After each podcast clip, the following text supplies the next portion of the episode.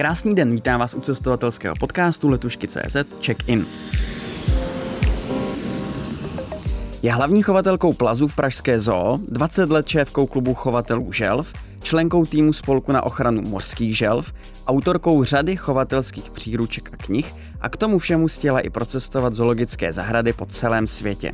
Mým hostem je přední česká chovatelka želv, spisovatelka a také vášnivá cestovatelka, Nataša Velenská. Ahoj. Ahoj. A od mikrofonu zdraví Jan Siruček. Jak jsem už zmínil v úvodu, tak kromě toho, že chováš a staráš se o želvy a plazy v Pražské zoo, tak taky hlavně hodně cestuješ a to za zvířat, já za poznání zvířat. Stihla si v tomhletom letošním roce, který je, no řekněme, jako trochu zvláštní, se někam vydat mimo Česko? Ano, stihli, ku podivu ano. Na začátku, vlastně ještě v březnu, předtím, než se uzavřela republika, tak jsme stihli být na Maltě a ku podivu nejenom, že jsme tam potkali hady a a vlastně i ještěry, ale dokonce i chamelona jsme viděli, což nejdřív můj muž nadával, že tam jedeme moc brzo, že chameloni na Maltě budou až tak od konce dubna, května, ale jeden 13. v pátek zrovna na, na nás jedna samička počkala na olivovém stromě. No a potom v září zase, než se to uzavřelo, tak jsme vlastně stihli ještě naše oblíbené Korfu.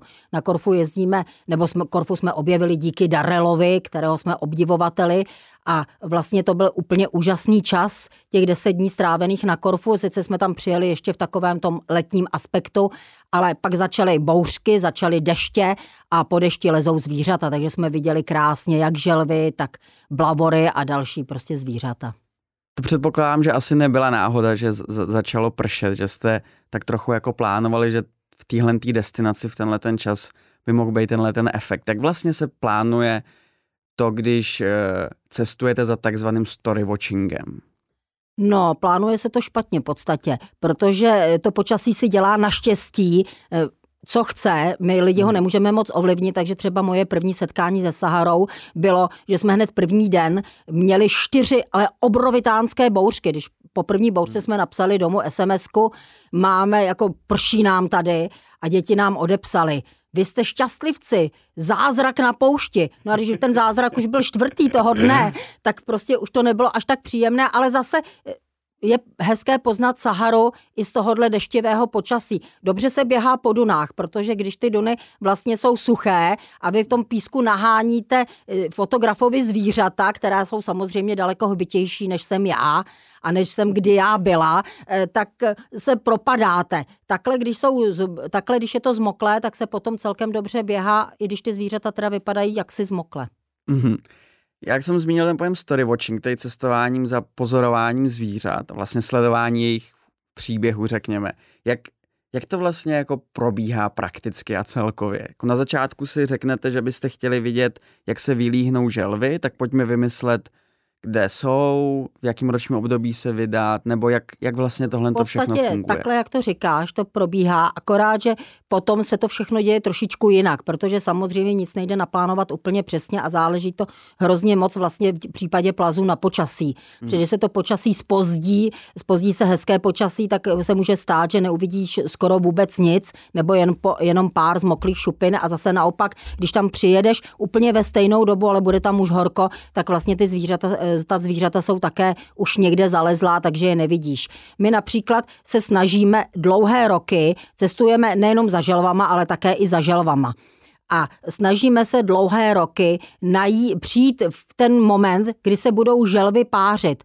Nám se to za ty roky podařilo asi jednou nebo dvakrát. Přitom v teráriu je vidíte, jak vla, při této činnosti neustále. Ale je to také dáno tím, že vlastně v teráriu nemají existenční problémy, mají pořád prostřený stůl, mají tam teplo, mají tam poblíž samice, nemusí se obávat žádných predátorů a oni si na to, stejně jako my lidé, velice rychle zvyknou. Takže oni se pak můžou, můžou vlastně mít tu nastavbu a to znamená třeba tu chuť na sex nebo něco takového takového, takže vlastně v teráriu zatímco vidíte celo, v podstatě po celý rok probíhá to páření, ty Aha. samci neustále jsou v nějakém stupni, buď to namlouvání, nebo páření, nebo soubojů vzájemných, tak v té přírodě, protože samozřejmě oni jsou závislí jak na teplotě, to znamená na počasí, tak i na tom, že musí sehnat teda nějakou tu potravu a pak si to samici také musí najít. Ty samice se jim tam volně přímo před čumákem neprocházejí. Takže to skutečně a ještě musí najít vlastně svolnou samici. To je ještě hmm. také důležité. Eh, takže eh, to je poměrně těžké, takže my jsme za celou tu dobu viděli asi dvakrát nějaké námluvy a páření a vlastně teprve v loni se mi nám poprvé podařilo vidět v Tunisu, zrovna bylo poledne, zvonili, ne zvony, teda zvony nezvonili, volal muezín a do toho jsme viděli, jak želva snáší vajíčka. Pro nás to bylo, pro mě to bylo něco neuvěřitelného, protože vždycky, když se můžu podívat za tu oponu, tak je to krásné a jak si říkal na začátku, mně se to moc líbilo, já nejsem takový ten sběratel, že sbírám druhy zvířat a odškrtávám jsem, viděla jsem čápa, viděla jsem želvu, tu a tu, viděla jsem tohle, ale sbírám ty příběhy. Mě zajímá spíš chování zvířat. Takže já klidně budu usnášející želvy sedět dvě hodiny nebo tři hodiny, nebo po případě odcházet, abych ji příliš nerušila u toho snášení. A je pro mě zajímavý ten proces, ten příběh toho zvířete, víc než to, že jsem ten druh viděla a honem honem rychle běžet k dalšímu druhu, abych ho viděla také. Kam všude tě eh, přivedli želvy na, na cestách kolem světa, kam si všude za nima jela? Tak asi kromě Antarktidy, Arktidy, což je pochopitelné, tam ty želvy nejsou, a Austrálie vlastně, tak jsem asi navštívila vlastně všechny, všechny eh, světadíly. Hmm. Ještě na Jižní Ameriku, no. Začím z toho příběhu těch zvířat se nejčastěji jezdí. Ty jsi, ty jsi tady zmínila právě kladení vajec například tak co jako dalšího v životě toho živočicha uh, je tak pro vás zajímavý, že za tou konkrétní částí jedete. Pro nás je to zajímavé. Nebo celkově se podívat, jak žije. Jasně, pro nás je zajímavé poznat i to prostředí, i celkově, jak žije, vlastně srovnávat teploty, jestli to vlastně děláme v těch teráriích, eh, teráriích dobře. Pro nás je strašně hmm. důležité vidět, ty, eh, vidět ta zvířata, jak se chovají v přírodě, protože z toho můžeme odvozovat, jestli vlastně jim děláme dobře i my v teráriích, nebo jestli něco děláme špatně. Protože ono nejde vzít zvíře a říci, tak tohle to je, dejme tomu, tropický deštný schopný pralést, tak, se, tak ho budeme mít v takové a v takové teplotě. Protože ono pak zají, eh, je důležité, v jakém patře ještě to zvíře žije. Protože když je to třeba nějaká podrostová želva, tak tam má teplo, teplotu, dejme tomu třeba kolem 26-27 stupňů, ale pořád stabilní. Takže 30, na, teplota na 30 stupňů už by ji mohla zabít a rovna, zrovna tak i třeba teplota, která je nižší. Takže i to je hrozně důležité poznat ten biotop a vlastně to místo výskytu a i to, jak se, ty, jak se zvířata chovají. Nás třeba v Jižní, já z Jižní Afriky jsem si odnesla nádherný zážitek, kdy jsme tam asi dvě hodiny pozorovali želvu, která se vždycky vynořila z podrostu na takovou loučku rychlým krokem to prochvátala a vždycky cestou ukousla jenom žluté kitky a zase mizela v podrostu. A takhle se ukazovala asi desetkrát protože prostě ona ví, že tam na volném, na volném prostranství může být zranitelná, byť má krunýř. Někteří ptáci dokáží zvednout želvu do výšky, draví ptáci a hodit ji třeba na kámen, anebo vlastně jenom málo druhů želv se dokáže skutečně do toho krunýře dokonale zaklapnout, jako kdyby to byla konzerva. Takže ona ví, že je stejně zranitelná. Ona se musí najíst. A samozřejmě ty květy obsahují daleko víc vlastně živin, než jenom obyčejná tráva. Takže když zrovna kvetou květy, tak ona musí vybíhat a ty květy zobe. A e, vlastně stejně jako želvy, tak e, se takhle chovají i migrující stáda. Oni nezůstanou na jednom místě, aby si všechno vypásli. Oni jdou, sem tam si něco utrhnou, aby to zase mohlo dorůst a vlastně zároveň přitom, jestli to hnojí a protože jsou to bíložravci a bíložravci nemají dokonalé trávení, tak samozřejmě rozšiřují takhle i dál semena. Některá Některá vlastně, některé rostliny jsou vázané na živočichy. E, třeba je ostrov, který se jmenuje e, Volavčí ostrov, já to budu říkat česky, mm-hmm. tak se to jmenuje Volavčí ostrov a tam žila populace e, želv obrovských. Ty želvy tam potom vymizely a žije tam také vzácný ebenovník. Eh, ten, ten strom prostě lidé káceli, ale pak si řekli, že ho budou chránit, na ostrově se to dá přece ubránit, ten strom, tak ho přestali kácet. No ale žádné semenáčky nebyly, až si potom někdo moudrý vzpomněl, že tam vlastně bývávali na tom ostrově želvy. Dodal tam želvy a želvy tím, jak jedli semena toho ebenovníku, tak vlastně to muselo projít jejich, jejich trávicím traktem, aby se narušila slupka toho semene a ten semenáček se, a to, to semene vlastně mohlo vzklíčit. Takže prostě už od té doby tam problém není. Stejně tak jako ty e, požáry, které jsou vždycky e, hodnoceny, jestli to je dobře nebo není, tak e, vlastně v hustém podrostu požáry, které se opakují a jsou velmi rychlé, jsou běžné, protože oni vlastně tím, jak jsou velmi rychlé, tak sežehnou jenom, jenom ty suché větvičky, ale umož, udělají vlastně prostředí, kde můžou zase zvířata žít, protože když ten podrost hodně zaroste, tak vlastně i želva, která by tam nakladla vajíčka, tak by se nevylíhly, protože by tam bylo moc, eh, moc zima, moc chladno, nebo vlastně už nemá co jíst, protože už jí to příliš odrostlo od země a ona na to nedošáhne. Takže vlastně ten rychlý požár eh, pomáhá pomáhá všem, takže třeba v jeho Africké republice teď, teď začaly, nebo už je to pár let zpátky, začaly ty požáry řídit, že jsou to řízené požáry, e, že teda to nenechávají přímo úplně na přírodě, ale za, aby to zase nedostalo se do toho stádia, e, že lidé těm požárům se snaží zabránit a potom, když je tam příliš mnoho suchého, no tak ten požár už je potom nekontrolovatelný. Z těch všech různých pozorování, který si na svých cestách e, zažila, tak opravdu tě něco jako překvapilo, že jsi měla v hlavě uh, nějakou znalost nebo informaci, jak se něco dělá, nebo v čem, v jakým prostředí třeba ty želvy mají žít a překvapilo tě nějaká jako konkrétní příhoda, že ano. To ano, bylo jinak? Ano, Co to oni, bylo? To, oni překvapují, ty, ty, ta zvířata překvapují neustále. Třeba hledáte živočichy na zemi, protože se říká, že žijou na zemi a najednou je najdete, že prostě jsou ve větvích. Jo, hmm. třeba užovky podplamaté, velmi často, když táhnou potom, nebo když migrují na své, na své stanoviště, tak vlastně táhnou eh, ne po zemi, ale třeba na keřích na keřích stromů, Aha, protože úžovky, na keřích, ano, anebo po stromech, protože prostě tam jsou bezpečnější vlastně v, tom, eh, v té větší výšce. Je hrozně zajímavé třeba pozorovat, nemusíte za zvířatama cestovat vlastně do ciziny, můžete je pozorovat i u nás. Eh, třeba vidět na, na jaře užovky podplamaté, nejdřív vylezou samci, eh, tak 14 dní předtím, než vylezou ze zimování samice, rozprostřou se po té trase, po které potáhnou samice a když ta samice potom vyleze a jede, tak samci už jsou vlastně rozehřátí a už jsou připravení na to, že ta samice pojede a nabalují se na ní, takže pak třeba můžete, když máte štěstí, já jsem to viděla teda sama asi dvakrát a je to úžasný zážitek, protože vidíte, jak se balí prostě ze stráně klubko hadů a vy ani nespočítáte, kolik jich tam je a je to krásný zážitek. Takže nemusíte, když jste otevřený, tak můžete prostě vidět tyhle ty věci úplně úplně u, i u nás samozřejmě, protože u nás také ta příroda existuje. Nehledě na to, že spoustu zvířat se chová vlastně, i když e, úplně přirozeně, třeba i v tom, i v zoologických zahradách, takže my necestujeme jenom po přírodě, ale my cestujeme i po zoologických zahradách, protože nás to baví. Baví nás pozorovat, co v těch zahradách dělají dobře, nebo i vlastně i ty negativní zkušenosti jsou zkušenosti, takže aby člověk věděl, že touhletou cestičkou se nemá dostávat. Takže i ty zahrady nás velmi, velmi lákají a zajímají a tam můžete, když tam stojíte, ve, když přijete ve vhodný čas, do hodné doby, trefíte mm. se do hodné doby, tak můžete vidět úžasné věci. Přesně tak i v té zoologické zahradě, protože ty zvířata, když jsou chovaná správně, tak se chovají samozřejmě přirozeně i v zoologické zahradě.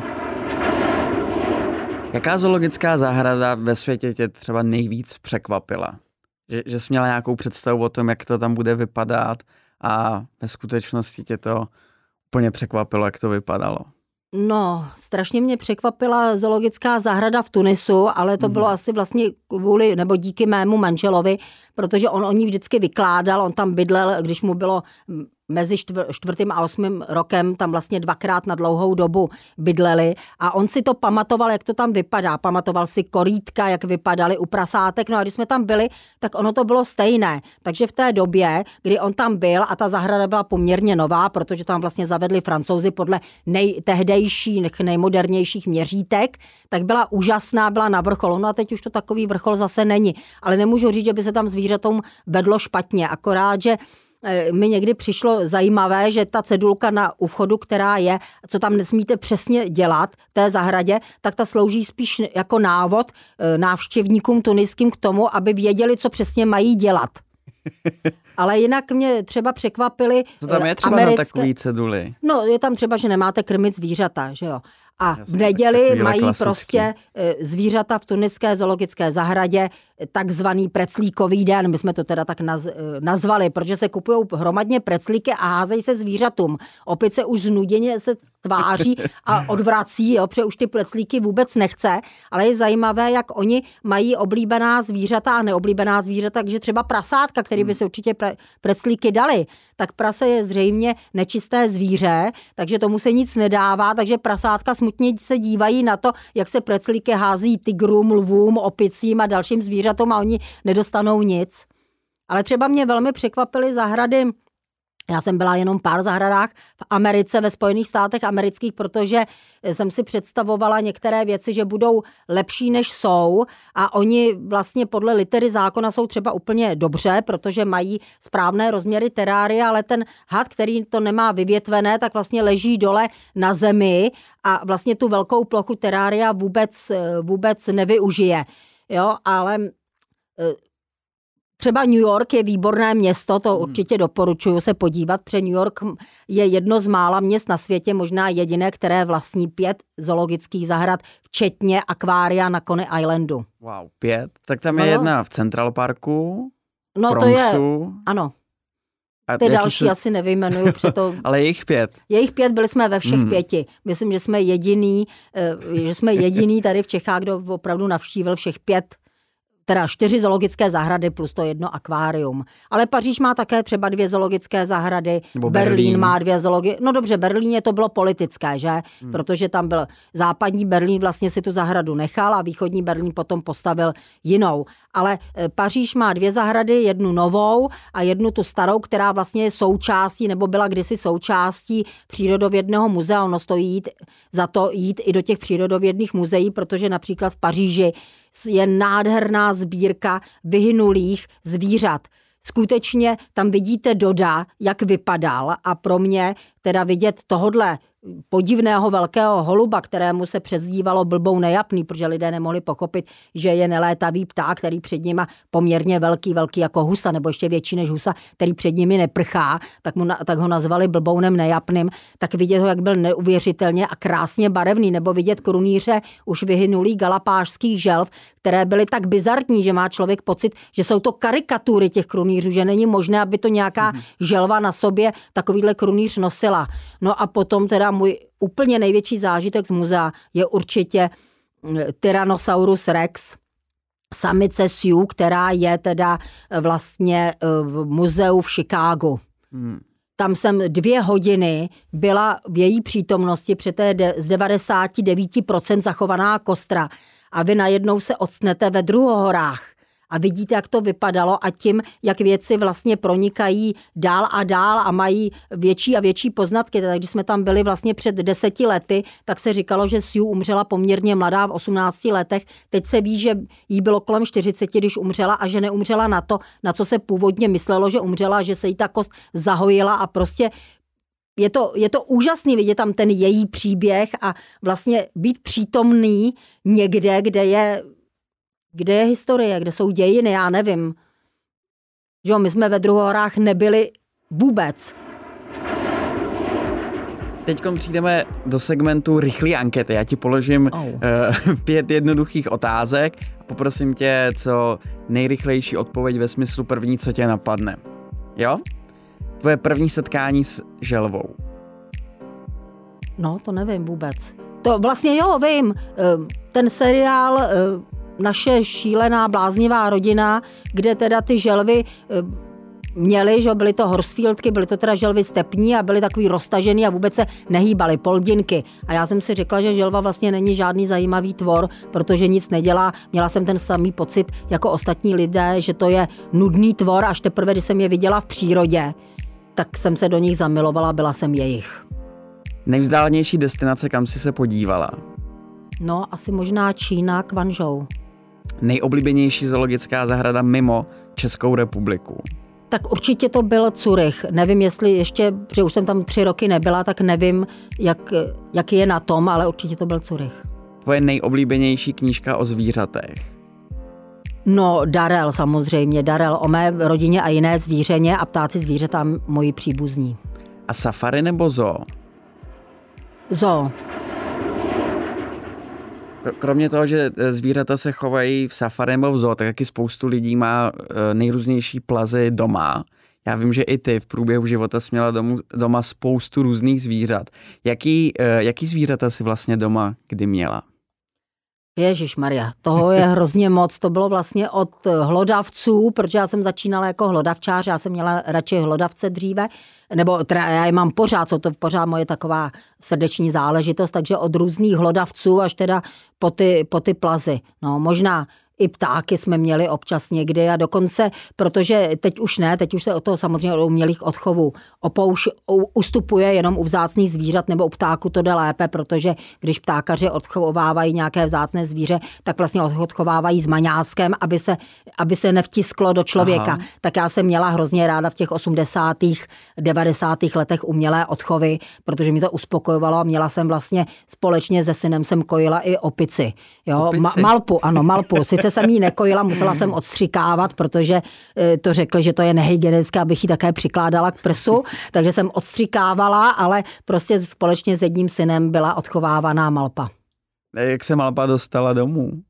Malpa se dostala domů ze zoologické zahrady, protože byla její matka byla nejslabší zvíře ve skupině a oni to pořád brali a vlastně si hmm. někdo vzpomněl na to, že jsem doma, že vlastně kojím, takže by to mlíko lidské mohlo být podobné. E, teď už jsou různé nahrážky, jo, teď už se to hmm. umí udělat, ale v tenkrát v té době ještě ne, takže kvůli tomu se Malpa dostala k nám domů. Takže byla taková pěstounská rodina pro Malpu nejenom pro Malpu, my jsme dokonce měli doma i různé jelenovité a norky a další beverky a další živočichy. No. Ale říkám, v té době, v těch 80. let se hodně zvířat uměle odchovávalo. Teď se ví, že to vlastně není správné, protože hmm. když ta matka to zvíře nepřijme, tak mládě nepřijme, tak je to kvůli něčemu. Jo, je to Aha. kvůli něčemu, že nemusí to být vždycky jenom špatnou matkou, ale může to být, že ona ví přesně, že to mládě není života schopné a potom ty, ta mláďata se velmi špatně začlenují zase zpátky do té skupiny. Je to podobné, jako když vlastně jsou děti, ne podobné, já to takhle nechci úplně srovnávat jo, s dětmi v dětských domovech, ale taky nemají ty návyky z rodiny. A dokonce e, zatímco teda e, okolo nich jsou lidi, takže to můžou naučit ty různé tetičky, můžou naučit, jak se má uklízet a takovéhle ty věci, tak ty ty zví, tak u zvířat to nelze. Takže potom se stane, že třeba orangután má rád prsaté ženy a nemá a vlastně si nevybírá orangutánice, protože byl odchovávaný u pěkné prsaté ženy, takže jeho sexuální partnerka, nebo on hmm. má pocit, že jeho sexuální partnerka je prsatá žena a u, kachno, u kachen se to ví úplně, že se, že se vtišťují na člověka, že pak chodí prostě za člověkem a špatně se teda začlenují do té skupiny, protože přece jenom eh, my nejsme jsme ta úplně stejná sociální skupina, jako teda e, má většina zvířat.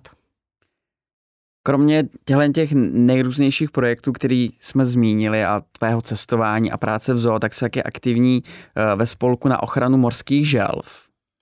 Tak bych se chtěl zeptat, co to je za, za projekt a co je to za iniciativu. No, je to především spolek Hanky Svobodové, já tam e, jsem aktivní, neaktivní, já ji hmm. sice podporuju, ale vlastně až tam tolik toho nepřináším nebo nedělám, snažíme se je podporovat, ale je to hlavně z projekt Hanky Svobodové, takže to by bylo spíše potom otázka eh, spíše na ní. Ona se snaží chránit želvy v Indonésii, splnila si vlastně takový svůj dětský sen, podařilo se jí a je opravdu v tomto je úžasná, umí, umí najít ty peníze, podporují, eh, dokáže, aby ji podporovali spoustu lidí. Je krásná písnička, kterou, eh, kterou jí složili i populární zpěváci, nebo se tam objevili na jejich ostrovech populární zpěváci kam kameramani, takže ona a díky to, tomu, že ona to tam vede velmi správně, takže vlastně teďka je zvána i do jiných destinací, kde jsou mořské želvy a kde vlastně podle jejího vzoru e, se e, dělá ochrana, takže byla nedávno na Galapágách, Ekvádoru, v Peru,